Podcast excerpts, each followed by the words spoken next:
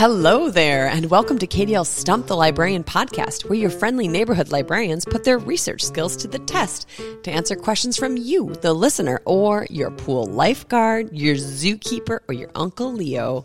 I'm Jill, and I'm here with Liz. Hi, Liz. Hi, Jill. We love answering your questions, so please send them to us at kdl.org forward slash stump or email us at stumpthelibrarian at kdl.org. We'd love to hear from you. We'd love it if you followed the podcast on Apple Podcasts or Spotify or wherever you get your podcasts. When you follow and like our podcast, more people can find us. So instead of a top of the pod question, I have a joke for you today. Listeners keep sending us jokes and we love them. I do love a good joke. Yeah. So I'm going to share another one with you today from from a listener at Ada, Eden.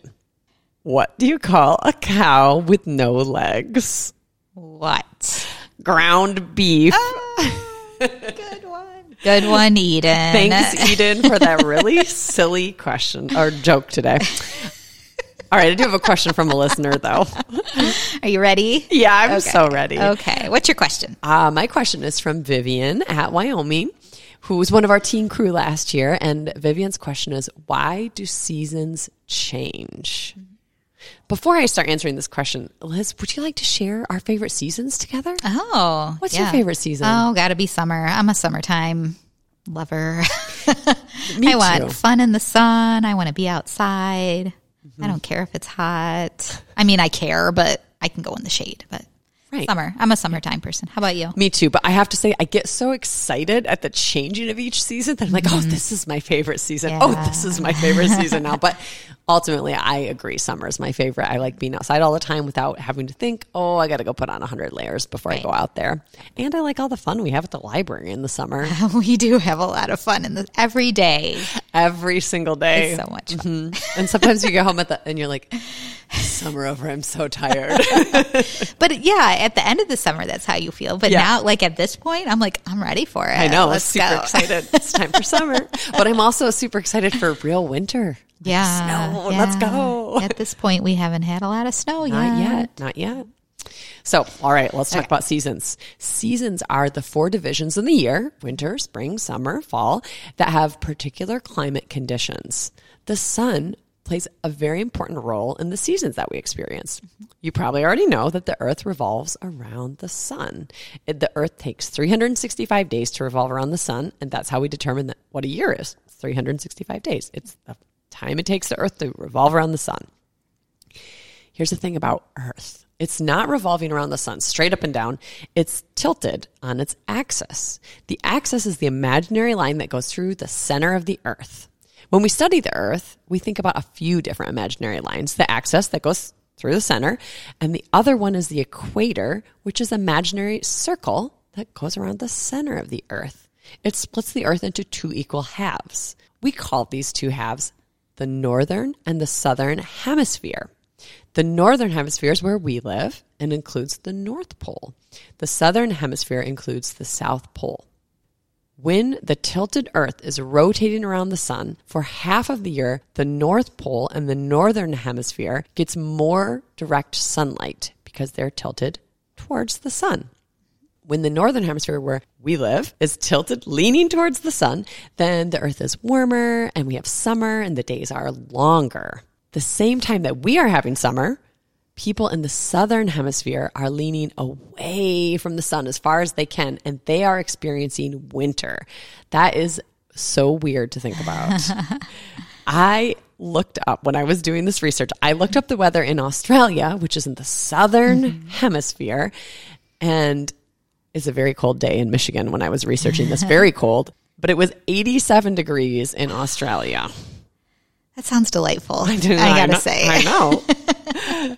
but in August, when I love to be at the beach in Michigan, it's winter in Australia. Isn't that weird? Does it get super cold there like it does here? No, it doesn't get uh, well in the desert. In the desert, it gets cold um, almost anywhere at night, just because of the conditions. And a lot of Australia is the desert, but it is more of a, a temperate climate than here in Michigan. It's not uh, like in the negatives, Sure. but it is. It is chilly and it's rainy. Yeah.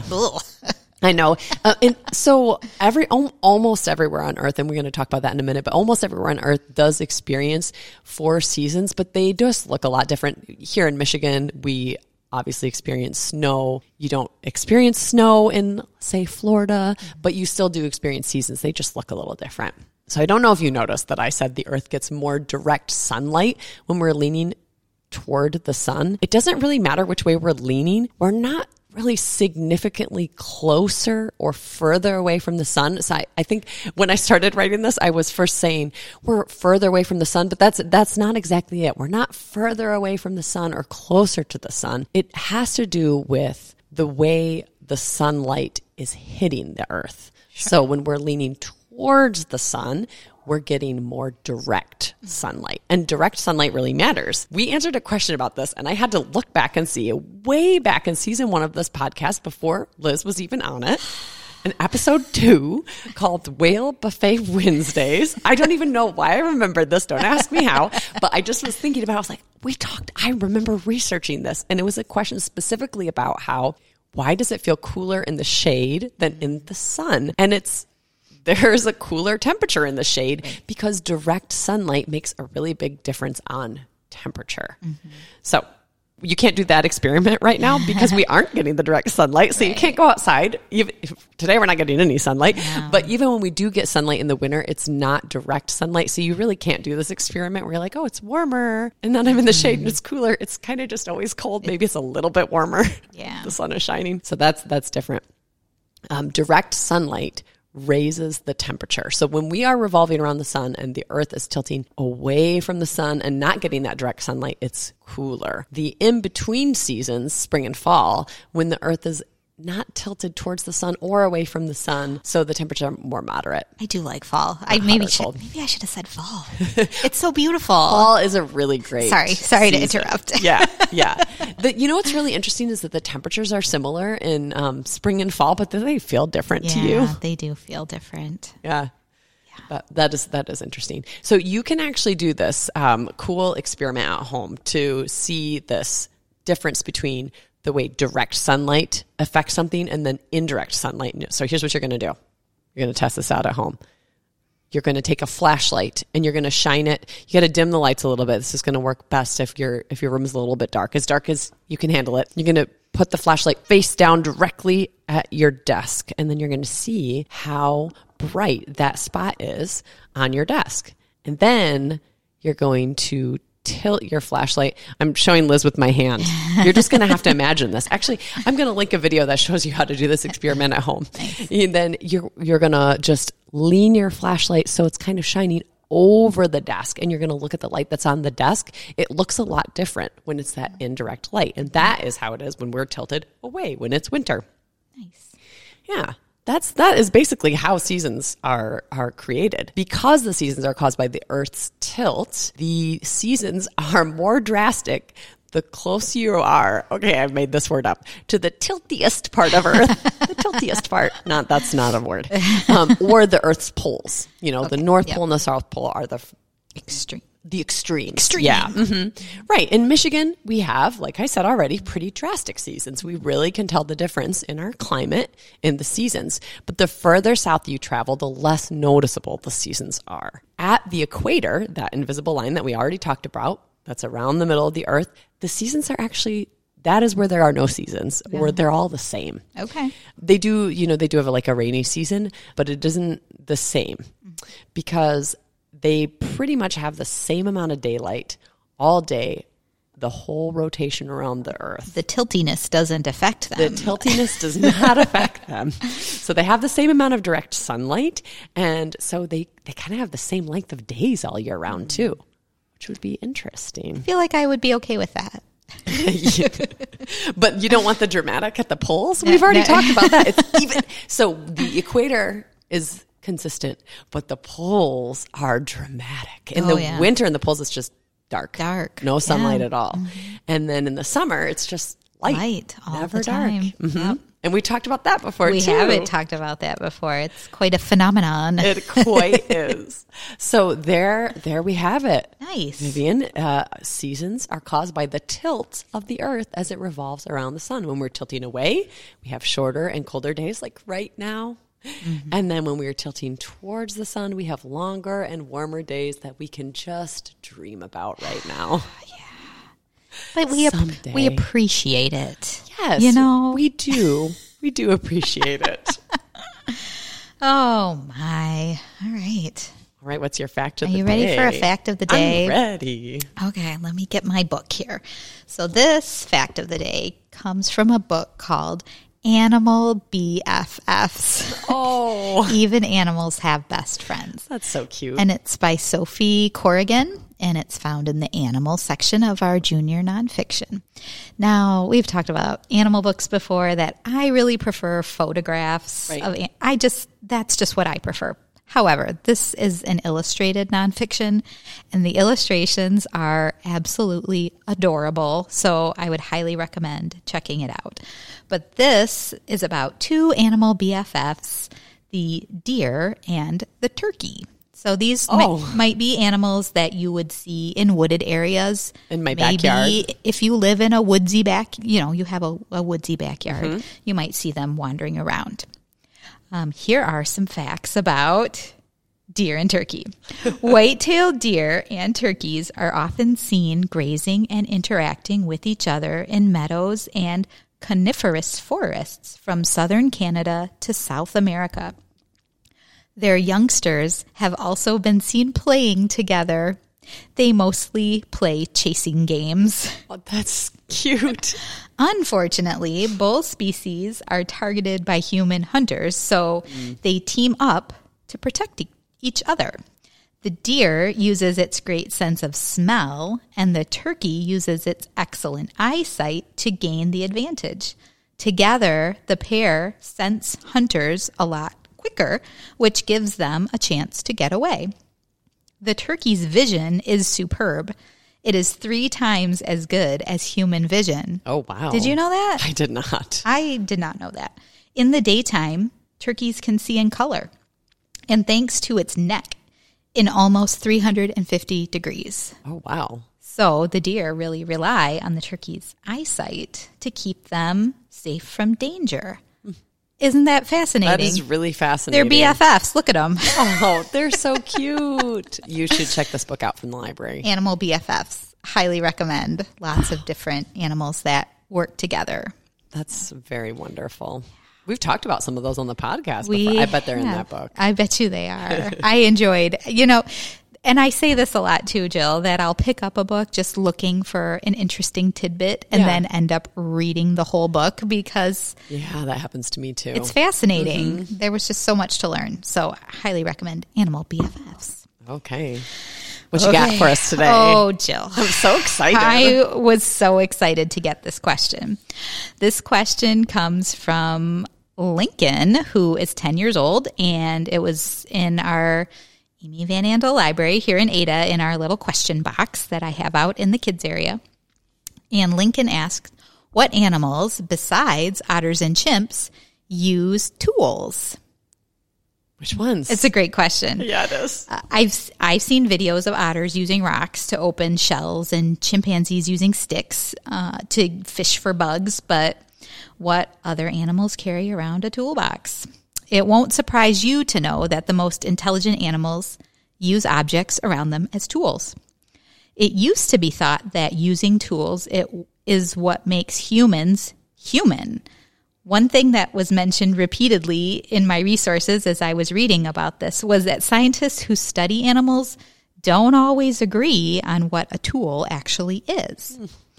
But the animals that we'll talk about today all use something in their environment for a specific purpose. Some animals are born knowing how to use tools, and some learn by watching older animals in mm-hmm. their species. Animals using tools is actually a somewhat recent scientific discovery. Oh, It it started in 1960, which maybe sounds like a long time ago, but really in scientific discovery it was not that long ago. no, it isn't. Jane Goodall first observed chimpanzees in Tanzania using tools. Tanzania is located in eastern Africa. She saw a chimpanzee strip a twig of its leaves in order to fish for termites in a termite mound. Until that moment, it was universally accepted that only humans use tools. But this observation changed all of that. Dr. Goodall made the scientific community reconsider the classification of humans and chimpanzees from this observation. Oh. Also, in Central Africa and the Republic of Congo, chimpanzees have been observed with actual tool kits. They collected different size sticks for digging out bugs. They had pieces of moss, which they used to sponge and collect water to drink and they had rocks that opened nuts and they kept them together in a toolkit. There are many animals that use tools to eat, communicate, and to groom themselves. So here are a few more animals that Okay. use tools in interesting ways. So Lincoln mentioned otters, but I wanted to learn more, of course. Yeah, of course. Otters have a pouch under each of their front legs that they use to store food to bring to the water's surface. So they dive down and collect food. They're like little otter pockets right in their fur? in their fur. It's Oh, part of their body. know that. So they use it to collect snacks. Uh, however, wow. they also use these pouches to collect and store rocks. So I watched a video from the Shedd Aquarium in Oh, Chicago showing an otter taking things out of their little Oh pocket. It was amazing. Oh, they can good. crack open shells with the rocks they collect, or they use them to pry abalone shells off of bigger rocks so they can be eaten. So they're underwater and they use, they actually hammer the abalone shells shells with a rock to get them loose from Okay. Mm-hmm. where they're growing. Which, when you think about it, like that's really hard to do underwater. You have Yeah. all of that pressure. Right. Do you think they have a favorite rock for different purposes? Probably. Yeah. I mean, that sounds really smart of them. It, it's great. Okay, so otters. The next animal are orangutans. They can strip the leaves off of a branch and fashion a whistle in order to alter the sound of their own call to ward off predators. really? All orangutans make a kiss squeak sound. That's what it's called. But if one makes the sound through a bundle of leaves, it can make the orangutan sound bigger than it is. Oh. This might help protect them from danger. Orangutans also use leaves to protect their hands from spiky rainforest fruit like an oven mitt. Oh. Orangutans use sticks to fish for termites like chimpanzees. Mm-hmm. They also use will use a stick to test how deep a pond or stream is, like a yardstick. so they'll that's stick it in. They're so smart. Yeah. Can you think of a big animal that uses a tool? An elephant? Ah, elephants have really big brains. They use things in their environment as tools. Asian elephants know how long a branch needs to be in order to perfectly swat pesky flies on their backs. Elephants have also been observed digging for water holes and then covering them up so that the water doesn't evaporate. Oh. So they can go back to it later and mm-hmm. also to protect it so somebody else doesn't come and drink the water that they've dug, mm-hmm. which is super smart. Elephants have also been observed dropping rocks or stumps onto electric fences to cut the electricity and ruin the fence. Oh. Wow. Which makes me think of the movie Jurassic Park when Yeah. the, the dinosaurs Yes. are testing for weaknesses. Elephants are super smart. smart. Dolphins are the next animal we're going to talk about. Dolphins in Shark Bay, Australia. Australia has really amazing animals. Yes. They come up time and time again when we're researching. A lot. Mhm. They were observed using sponges as a tool. They break off a sponge, which is the, the kind that grow underwater, mm-hmm. and then they cover their noses and they look for fish that might be lying low in the sand or the rocky areas at the bottom of the water. So it mm-hmm. protects their face from getting poked. Mm-hmm. The sponge oh, protects their noses from harm. They sometimes will carry the same sponge around for multiple uses, like it's their favorite sponge. That's funny. Another really smart animal is the octopus.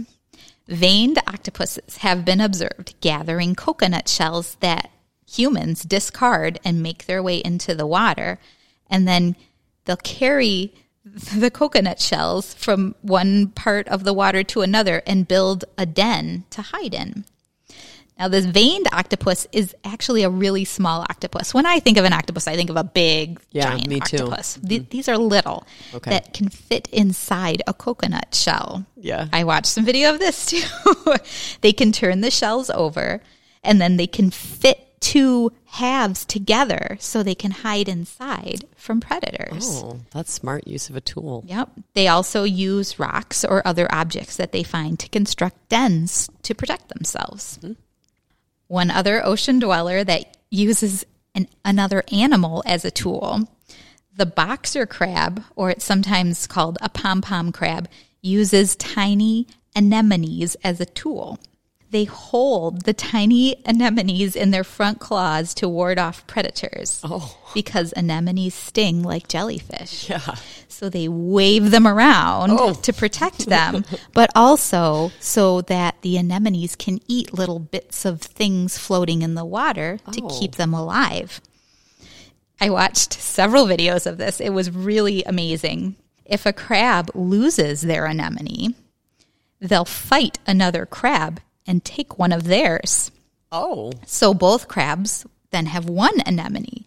Then they tear the anemone in two and they wait until both anemone regenerate. Okay. We've talked about animals Yeah. that regenerate I, I didn't before know too. if they regenerated. I was They like, they're do. killing them. so they just wait. They just hold the anemone until it grows Oh, back again. Interesting. Now they both have a pair. Oh, Yeah. that's nice. Is it? Well, they got to protect themselves. Oh my gosh. So so there's some water animals. Crows, lots of birds use tools, but mm-hmm. crows are really smart birds and they use lots of objects and even their own feathers as tools. Crows have been observed dropping stones into a water pitcher in order to raise the water level so they mm-hmm. can drink. Crows also use sticks or other poking devices to um, impale bugs before they eat them.